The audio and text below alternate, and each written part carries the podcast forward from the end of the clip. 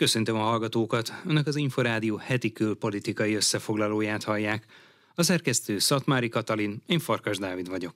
Az orosz-ukrán háború friss fejleményeiről élő híradásainkban hallhatnak. Most először arról lesz szó, hogy megállapodásra jutottak az energiárak leszorításáról az uniós tagállamok vezetői brüsszeli csúcs találkozójukon, jelentette be az Európai Tanács elnöke. A Reuters szerint a gázásapkáról nem született egyesség.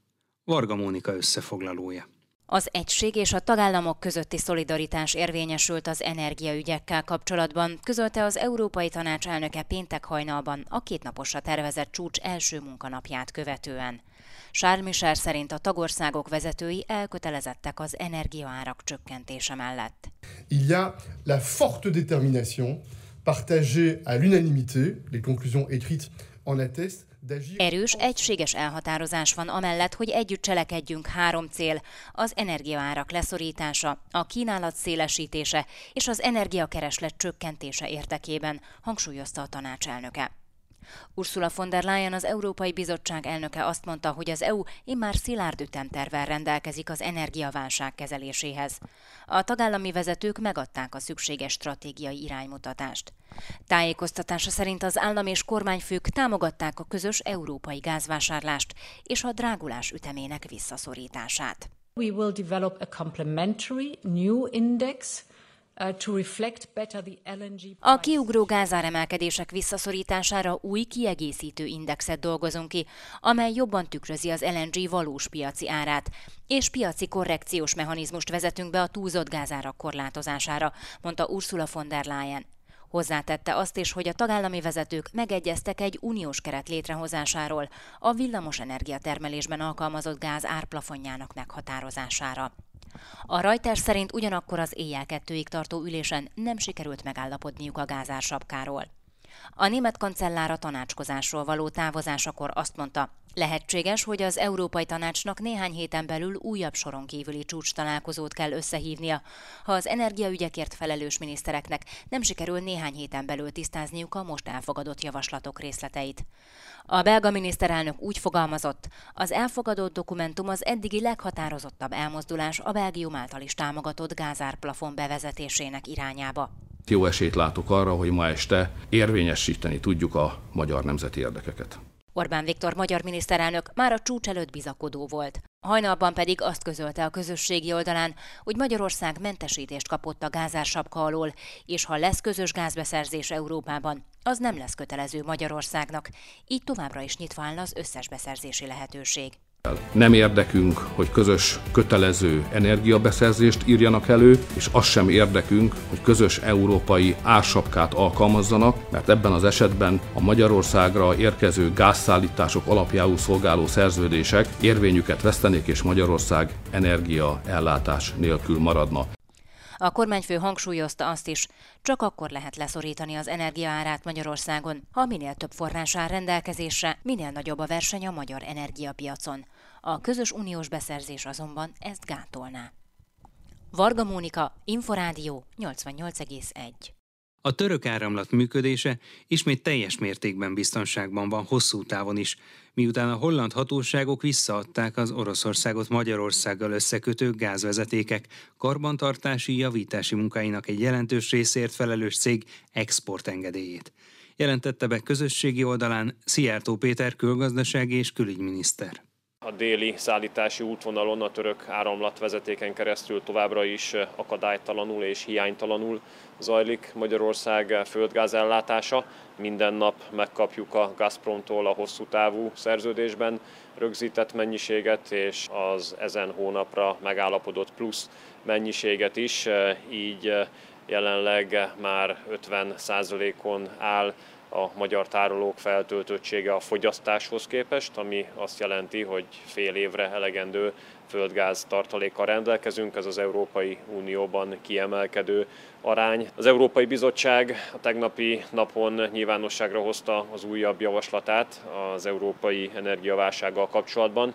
Sajnos azt kell mondjam, hogy ez egy újabb alkalmatlan, sőt veszélyes javaslat, hiszen az a bizonyos ársapka, ami persze nem így neveznek, de ezt jelenti az intézkedés, amit be akarnak vezetni, az egyértelműen azzal a következménnyel járna, hogy az oroszok leállítanák földgázszállítást Európába, ez további földgáz mennyiség csökkenéssel jár, ami meg az árak emelkedésével járna. Szeretnék egy jó hírt most megosztani önökkel. Ugye néhány hete napvilágot látott az a hír, amely szerint a török áramlat gázvezeték karbantartási, javítási, fenntartási munkáinak egy jelentős részért felelős Hollandiában bejegyzett cég export licenszét a holland hatóságok visszavonták. Többször is konzultáltam a holland energiaminiszter kollégával, Rob Jettennel, aki rendkívül korrekten állt ehhez a kérdéshez, és a tegnapi napon arról értesített, hogy a holland hatóságok megadták a török áramlat hollandiai cégének az exportengedélyeket. Ezt a Gazprom is megerősítette, hogy megkapták az engedélyeket, ami azt jelenti, hogy a török áramlat vezeték működése innentől kezdve ismételten teljes mértékben hosszú távon is kiszámítható és biztonságos. Ez azért nagyon fontos, mert ez az egyetlen olyan vezeték ma Európában, amely keletről nyugatra szállít földgázt és zavartalanul működhet, és ez az a vezeték, amelyen keresztül Magyarország földgáz ellátásának jelentős része is zajlik. Németországban Olaf Scholz, szociáldemokrata kancellár hatalmi szóval vetett véget a zöldekkel és a szabaddemokrata PDF-fel folytatott vitáknak, és a három megmaradt német atomerőmű üzemidejének meghosszabbításáról döntött, hogy az ország elkerülje az áramszüneteket. Ilyen létesítményeket azonban nem lehet azonnal újraindítani, ráadásul fűtőanyagot minden bizonyal az oroszoktól kell vásárolni hozzájuk mondta az Inforádiónak a Budapesti Műszaki és Gazdaságtudományi Egyetem Nukleáris Technikai Intézetének egyetemi tanára. Erceg Zsolt kérdezte Aszódi Attillát. A Fukushima balesetet megelőzően 17 atomerőmű blokk működött Németországban, és aztán ott hirtelen leállítottak 8 blokkot, a maradék blokkokat pedig szépen egymás után leállították, és mostanra három atomerőmű blokk maradt már csak üzemben, az Izár 2, a Neckar-Westheim 2 és az Emsland nevezetű atomerőművek. Ezek mind a 80-as évek legvégén megépített nyomotvizes reaktorok, 1400 megawattos korszerű második generációs blokkok, teljesen jó műszaki állapotban állapotban. Az volt az eredeti menetrend, hogy 2022. december 31-én ez a három még működő blokk is befejezi az üzemét. Csak hogy bejött az orosz-ukrán háború, sokkal kevesebb földgáz áll rendelkezésre Európában és Németországban is, és érzékelte a kormány, hogy a villamosenergia termelő kapacitások szűkek lehetnek a télen. Ezért elindult egy nagyon hosszú politikai vita erről, és ez fontos hangsúlyozni, egy politikai vita, nem szakmai vita, tehát ezek a blokkok minden további nélkül tudnának még nem hogy néhány évet, hanem akár 30-40 évet működni, mert műszaki oldalról nincsen korlátja. De a zöldek bent vannak a kormányban, ugye a zöldeknek az egyik fontos programeleme évtizedek óta, hogy ki akarják vezetni Németországban az atomenergiát az energiamixből. Ráadásul a gazdasági miniszter szintén zöld politikus, és a környezetvédelmi miniszter is zöld politikus. Az elmúlt hónapokban egy ilyen véget nem érő szappanoperához hasonló vita zajlott, hogy akkor most menjenek tovább ezek a blokkok, vagy nem. Nyilván érzékelték, hogy ellátásbiztonsági szempontból szükség lenne őket továbbvinni, a zöldek nem akarták ezt. Az események a hétvégén egy pártkongresszusba torkolottak, ahol a zöld párt megkérdezte a tagjait arról, hogy mit is tegyen ebben a helyzetben, és érdekes módon egy puha elmozdulás történt, mert azt mondta ez a pártkongresszus, hogy maradjanak tartalékban ezek a blokkok, és a háromból kettő az, ha szükséges, akkor legyen visszaindítható majd, és használatba vehető április 15-ig.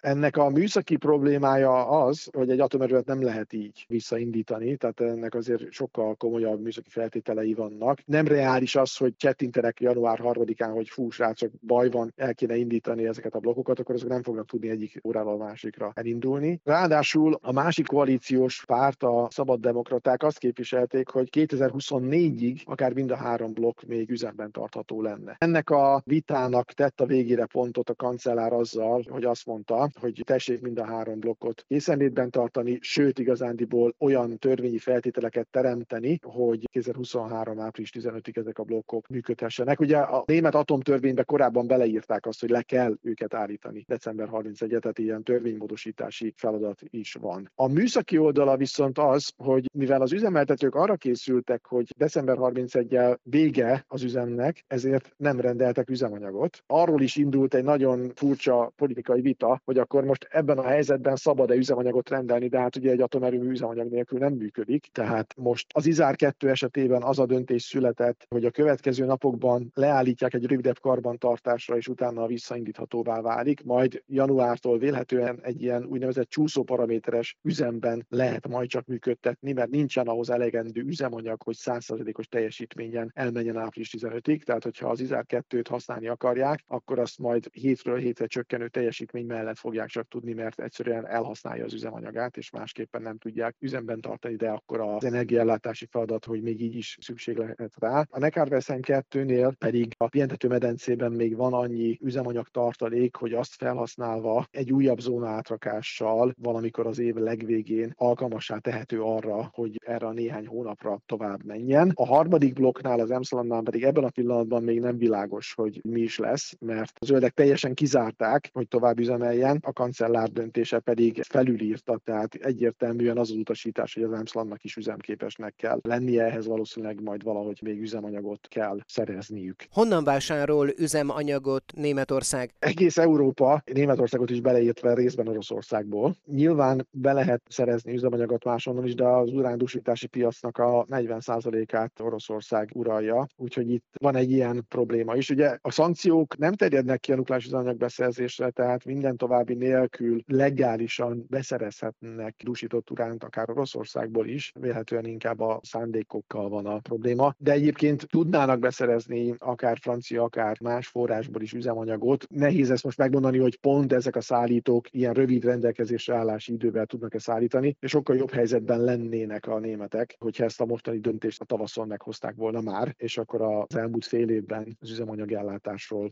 gondoskodni lehetett volna. Ugye a zöld párt részéről ez azért nagyon kellemetlen, mert ők az üzemanyag oldaláról gondolták, hogy egy olyan helyzetet teremtenek, ami kizárja, hogy a blokkok tovább tudjanak menni, de közben az ellátásbiztonsági szempontok ezt felülírják, és akkor van még egy ellátásbiztonsági szempont, ami szerintem izgalmas, hogy a német villamosipari cégek azt mondják, hogy nehéz lesz a 2022-2023 tele, de még nehezebb lesz a 2023-2024 tél, ami egy év múlva kezdődik. Tehát igazániból azt pedzegeti mind a Szabaddemokrata párt, mind pedig a német villamosipari szereplők, hogy nem csak 2023. április 15-ig kellene üzemben tartani ezeket a blokkokat, hanem utána is, mert hogy a helyzet az lehet, hogy még bonyolultabb lesz, mint amit most látunk.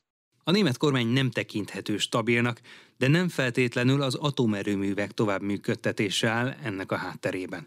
Fejtette ki Mrázágoston Sámuel, a Nézőpont Intézet vezetője az Inforádió Aréna című műsorában. A riporter Externe Tibor vezetési válságban van Európa, és a hagyomány az az, hogy Németországból irányítják informális eszközökkel, de legalábbis az biztos, hogy amit Németország mond, az nincs vitában az Európai Uniónak az álláspontjával.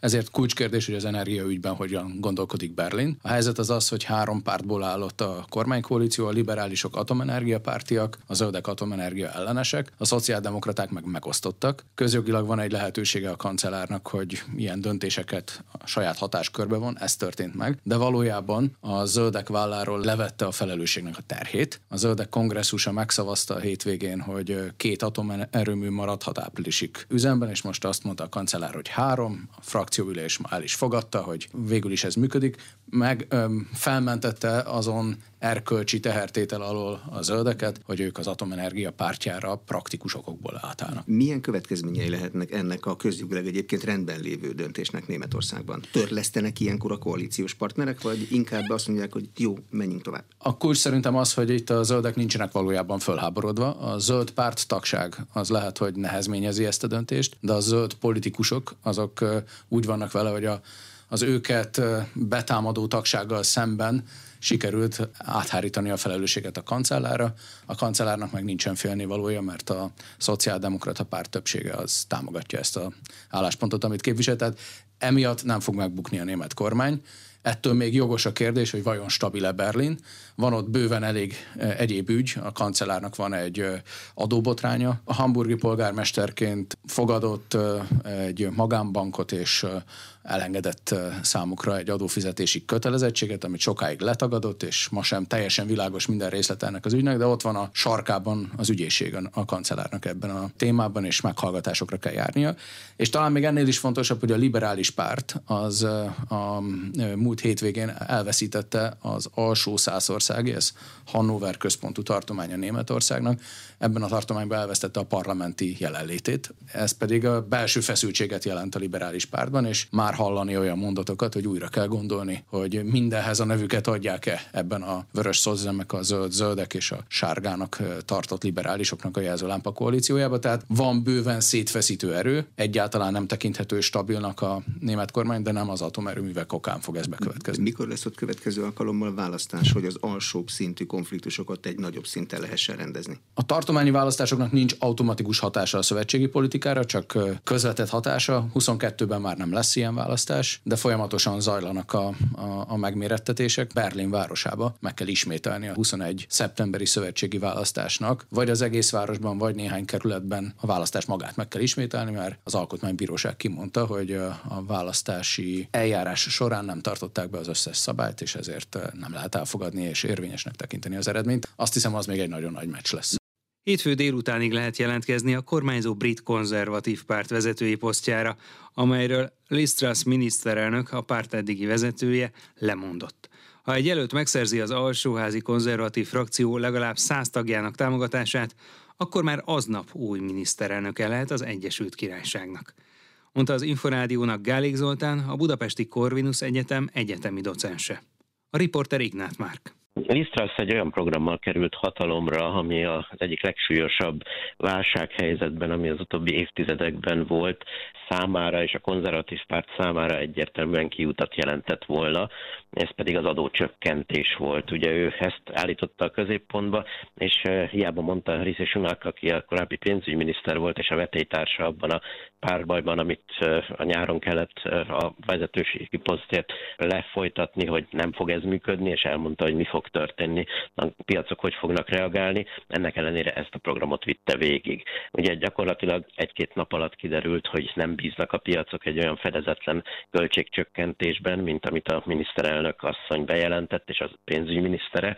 Elszálltak a kamatfelárak, a jelzálók hitelpiac az bedölt gyakorlatilag napok alatt, és hát minden mellett ugye egy olyan megélhetési és szociális válság is van az Egyesült Királyságban, mint ahogy sok helyen Európában, amit egy nagyon erős és konzekvens gazdaságpolitikával kellene valahogy eh, túlélni az Egyesült Királyságnak. Itt is többször elhangzott, hogy mi a teendő, aztán 180 fokos fordulattal visszavonták az intézkedéseket, hiszen a font árfolyama olyan mértékben esett, hogy a központi banknak elképesztő mennyiségű pénzt, mint 65 milliárd fontot kellett ráönteni a gazdaságra. Gyakorlatilag ennek a, a hat hétnek a következménye egy olyan gazdasági válság lett, amivel az Egyesült Királyság évtizedek óta nem találkozott, és mindez egy olyan gazdasági környezetben, ami egyébként is nagyon nehéz. Úgyhogy hát a következő miniszterelnöknek a feladata az lenne, hogy egy olyan gazdaságpolitikát tudjon folytatni ebben a nehéz időben, ami a társadalomnak és hát a konzervatív pártnak is megfelel. Nem könnyű a feladat, hiszen pont ellenkezőjével választották meg az előző miniszterelnököt. A hétfő délutánig lehet jelentkezni a konzervatív párt vezetői posztjára, és jövő hétvégéig le is akarják zárni az utódválasztási folyamatot. Kik lehetnek az esélyesek? Ugye közben arról is van hír, hogy talán Boris Johnson is bejelentkezik, legalábbis megszakította a karibi nyaralását, és visszatér Londonba. Igen, hát a legnagyobb esélyese ugye egyértelműen Rishi Sunak, aki, ahogy az előbb mondtuk, a nyári választáson a második lett, egy teljesen ellentétes gazdasági programot vinne, mint amit az előző miniszterelnök asszony. Viszont Boris Johnson is megjelent, aki, hát emlékszünk, hogy nagyon dicstelen körülmények között távozott, körülbelül 50-60 miniszteri pozícióban vagy államtitkári pozícióban lévő ember távozott, amikor ő neki a végén le kellett mondania, és hát azért nagyon megosztó személyiség, és az emberek nem felejtették el azokat az ügyeket, ami miatt ő neki távoznia kellett. Lehet még ugye Penny Mordant, aki a védelmi miniszter volt korábban, ő is pályázik erre a posztra, és hát Suella Braveman is, aki a belügyminiszteri posztot vitte még pár nappal ezelőttig, ő is esélyes lehet. Talán ők hárman azok, akik kiemelkednek. Lenne egy konszenzusos jelöltben válasz, aki a védelmi tárcát viszi most, de ő azt mondta, hogy nem szeretne ebbe a választási versengésbe belefolyni. Ugye legutóbb elég sokáig tartott ez a választási folyamat, az mennyire reális, hogy most ilyen gyorsan lerendezik ezt? Egész biztosan gyorsan szeretnék, ugyanis október 31-én egy nagyon fontos gazdaságpolitikai programnak a bejelentése következne, és a piacok nem akarják megengedni, hogy az instabilitás tovább folytatódjon. Hogyha nem sikerülne, akkor valószínűleg a gazdasági folyamatok még a mostaninál is rosszabbak lennének. Úgyhogy megváltoztatják a, a választási szabályokat, és ugye napokon belül már akár hétfőn lehet miniszterelnök, hiszen hogyha csak egy ember éli a száz főt, akkor ő automatikusan az lesz. Ha többen lesznek, akkor péntekig is elhúzódhat ez a folyamat, de hétfőn már valószínűleg este tudni lehet, hogy ki ez a két jelölt, akiből aztán online szavazással a szélesebb pártagság is majd választhat. Az európai nagy futballklubok sorában immár vevőt vagy kisebbségi tulajdonost keres az Inter is. A Milánói Egyesület most kért fel két amerikai intézményt, hogy segítsenek, mivel jelenlegi kínai gazdája hazai pénzügyi nehézségekkel kénytelen foglalkozni. Svetnik Endre összefoglalója. Az amerikai Goldman Sachs befektetési bankot és a Rain Group butik bankot kérte fel az olasz Serie A-ban hetedik helyre visszaszorult, tavaly még második, tavaly előtt pedig bajnok Inter Milán. A hír a Financial Times-tól származik, a lap egy benfentestől értesült róla. Mint az újság megjegyzi, a Rainer volt az, amely tavaly a Chelsea rekordnak számító két és fél milliárd dolláros aukciójánál bábáskodott. Miután brit politikusok az ukrajnai háború miatt kiszorították a tulajdonából Roman Abramovics orosz-izraeli állampolgárságú mágnást. Az Inter eladásán, avagy részleges eladásán most a Goldman is dolgozik, teszi hozzá a lap. A kék-fekete csíkos mezéről ismert és a rivális AC Milánnal a San Siro stadionon osztozó Inter jelenlegi gazdája a Nankingi elektronikai kereskedő cég a Suning. A kínaiak 2016-ban szerezték meg a klubot, amikor egy sor európai csapatba fektettek be pénzt kínai vállalkozások. Azóta sok kínai tulajdonos vagy eladta, vagy csökkentette részesedését a hazai gazdasági viharfelhők miatt, illetve azért, mert szintén otthon visszaesett az európai projektek iránti politikai támogatás. A Suning az egyik legnagyobb olyan kínai áruházlánc, amely fizikai üzletekkel rendelkezik, és amelyre csapást mértek az online versenytársak. Ennek nyomán megugrott a rövid lejáratú tartozása, ami növeli a súlyosbodó kínai hitelfeltételeknek való kitettségét. Februárban például a cég kénytelen volt új alapokat előkeríteni, hogy betömje az Internél a pandémia nyomán a bevételi oldalon keletkezett lyukat. Ehhez 275 millió dollár kölcsönt kellett felvennie egy olyan hitelezőtől, aki megszorult cégekre specializálódik. Júliusban aztán a Suningot kellett kimenteni, teszi hozzá az FT. Egy helyi önkormányzat és a részvényese az Alibaba segítette ki közel másfél milliárd dollárral. Közben az Inter ismét elkezdett pénzt termelni, de még mindig veszteséges. A tavalyi pénzügyi év 440 millió euró bevételt hozott, de 140 millió lett a veszteség. A tulajdonos egyelőre úgy fogalmaz, hogy hajlandó részletekben további 100 millió eurót a klubba pumpálni, és hogy úgymond új partnereket keres, és mérlegeli egy kisebbségi részesedés eladását. A rivális AC Milan tavaly kelt el, amikor az amerikai Redbird Capital 1,2 millió dollárt köhögött ki érte, ami rekord a nem angol európai klubok körében. Viszont, mint írja az FT, van, ami miatt kevésbé vonzó az olasz futball a befektetőknek. Itt például háromszor kisebbek a tévés jogokból származó bevételek, mint Spanyolországban, és sok olasz csapatnak új stadion kell, így a két Milánóinak is – a San Siro tervezett felújítása 1,3 milliárd dollárba kerülne. Mivel két klub játszik benne, ezért kevesebb extra bevételt lehet kipréselni belőle más programokkal. Svetnik Endre, Inforádió, London. Önök az Inforádió heti külpolitikai összefoglalóját hallották. A szerkesztő Szatmári Katalin nevében is köszönöm figyelmüket. Én Farkas Dávid vagyok, a Viszonthallásra.